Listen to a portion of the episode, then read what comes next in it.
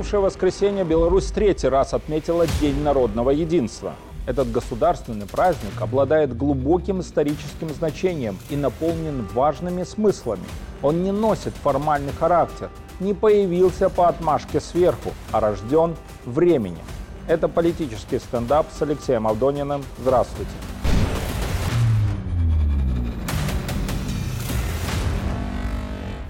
Впервые идея учреждения Дня народного единства прозвучала в феврале 2021 года на Всебелорусском народном собрании. Тогда оно проходило под лозунгом «Единство, развитие, независимость».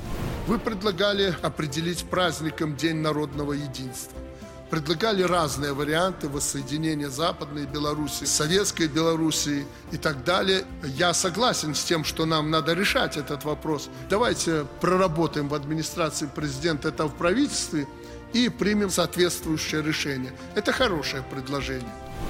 Победив технологии раскола в августе 2020 года, белорусское общество внутренне требовало нового объединяющего символа, который смог бы поставить точку на мятеже и одновременно выступил бы началом нового периода нашей истории. Необходимо было показать и миру, что разделить белорусский народ не получилось, не получится и впредь. Тема нового праздника была предметом обсуждения на диалоговых площадках, научных конференциях, внутрипартийных дискуссиях. Рассматривались две даты – 17 сентября и 14 ноября – Обе даты связаны с освободительным походом Красной Армии на территорию Западной Беларуси. Именно в эти дни была восстановлена историческая справедливость.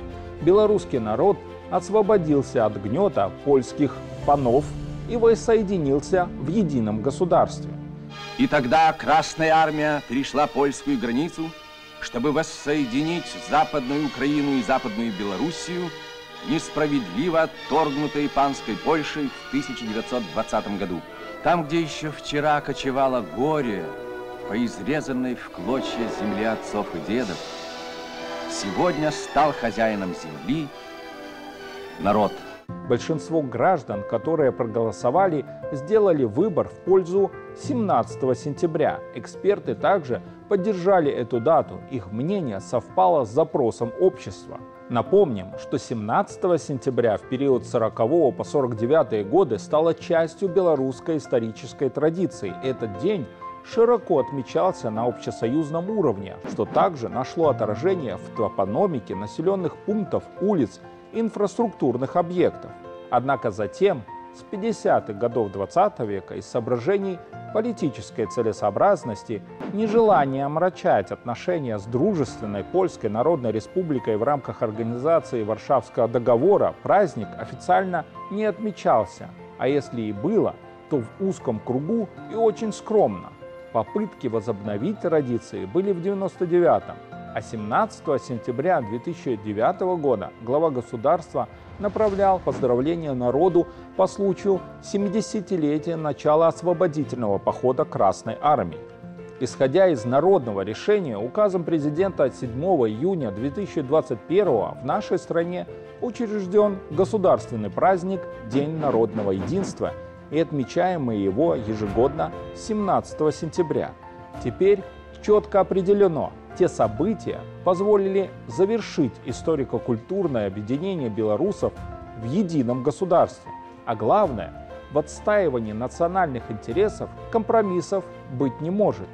Утверждая, возобновляя праздник 17 сентября, мы не посмотрели на позицию официальной Варшавы. Она тогда, в 2021 году, возмущалась изрядно.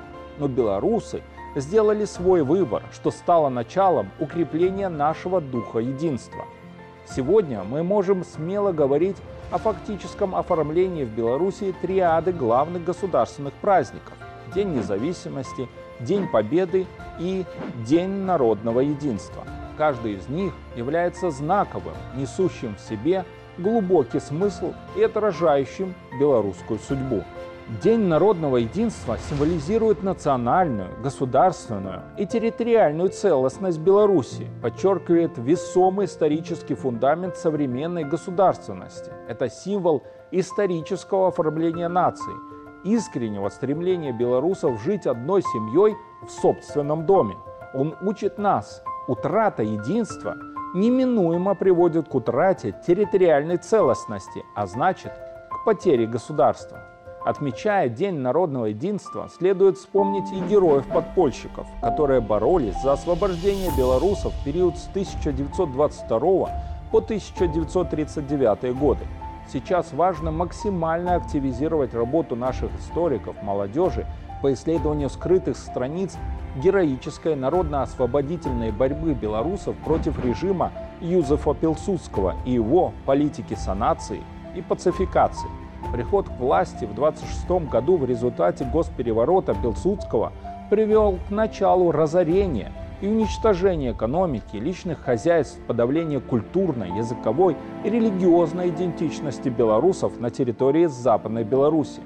Именно против этой политики фашистского режима Пилсудского выступили наши белорусские соотечественники – и первые подпольные организации были сформированы уже в конце того же 26 года на территории Белостоцкого воеводства в Гродненской и Брестских областях.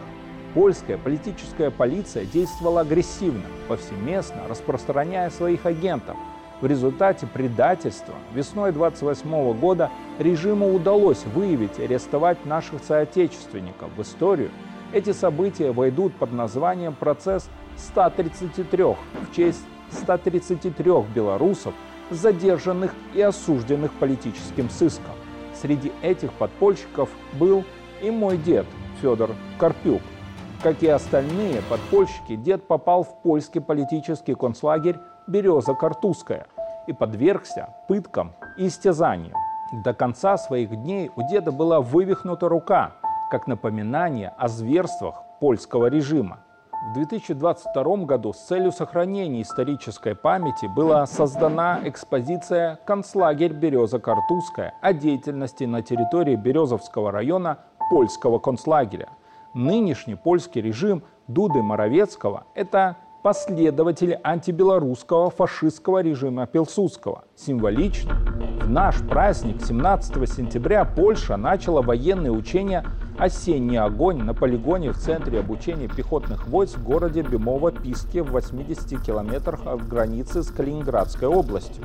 В учениях задействовано около тысячи военнослужащих и 70 единиц техники, включая новые корейские танки К-2 и американские реактивные системы залпового огня «Хаймер». Ранее, 9 сентября, у берегов Эстонии и Латвии в Балтийском море Североатлантический альянс начал военно-морские учения Northern Coast с применением около 30 боевых кораблей и 3200 человек личного состава из 14 стран НАТО. ВМС США направили на учение корабль Меза Верден. Цель учений отработка задач обеспечения безопасности морских путей через Балтийское море в случае вооруженного конфликта в регионе. Одновременно Польша продолжает от нас отгораживаться. В сентябре их власти объявили тендер на строительство барьера на реке Бук. Длина сооружения составит 172 километра. Тендер планируют завершить в середине ноября, а строительство начать еще до конца этого года то же время партия «Гражданская платформа» во главе с Дональдом Туском критикует строительство забора на границе с Беларусью, обвиняет правящую партию «Право и справедливость» в отмывании денег, а навязанный референдум о заборе как попытку легализации решений ПИС.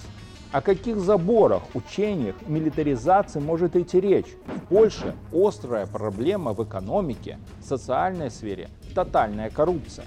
В результате правления партии ПИС растет безработица. Каждый третий не может найти работу. Ползут вверх цены и внешний долг.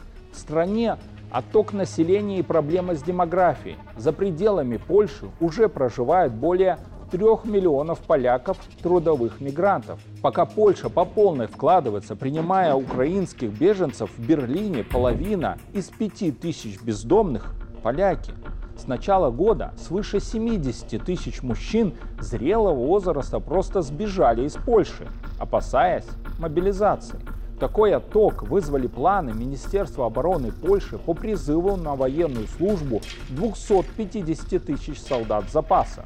На днях в Польше разразился визовый скандал. Оказалось, что сотрудники в консульствах по всему миру, особенно в Африке и Азии, раздавали польские визы и доступ в ЕС за щедрые вознаграждения. В 2021 году таким образом было выдано около 250 тысяч виз. Стоимость визы доходила до 5000 евро.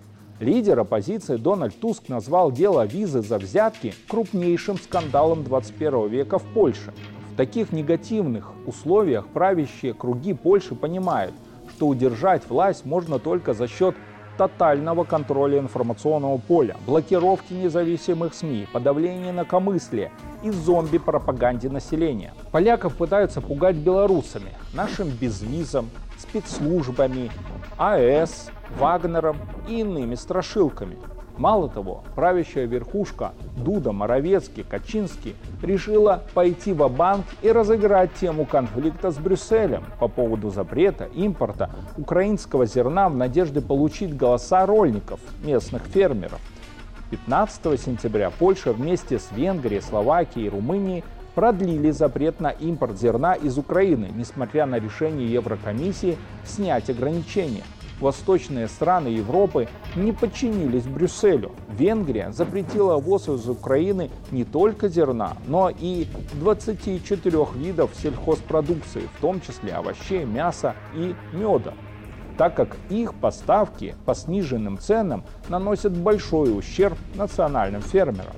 Американское издание The Wall Street Journal пишет, такой коллективный демарш обостряют давний спор между Брюсселем и восточными членами ЕС. Демарш Польши – это серьезный удар по авторитету Евросоюза, как надгосударственной структуры. Фактически мы с вами наблюдаем крупнейший политический кризис Евросоюза после Брексита. Но проблема с украинским зерном для Варшавы заключается в том, что оно, зерно, не украинская, а принадлежит транснациональным корпорациям, таким как американская Cargill, американо-французская DuPont и Monsanto из структуры корпорации Bayer. Именно им принадлежат ключевые порты, зернохранилища, заводы и плодородные земли в Украине. Венгерский премьер Виктор Орбан на днях назвал украинское зерно коммерческим продуктом США. Нас обманули с украинским зерном, и бедные африканские дети не видят ни килограмма хлеба. Как видим, Европа с Америкой погрязли в распрях, дележе барышей и меркантильных конфликтах за власть и деньги. О пресловутом евроатлантическом единстве говорить теперь уже сложно. А нам еще раз наука. Только в единстве сила. Меня зовут Алексей Авдонин. Это был политический стендап на ОНТ.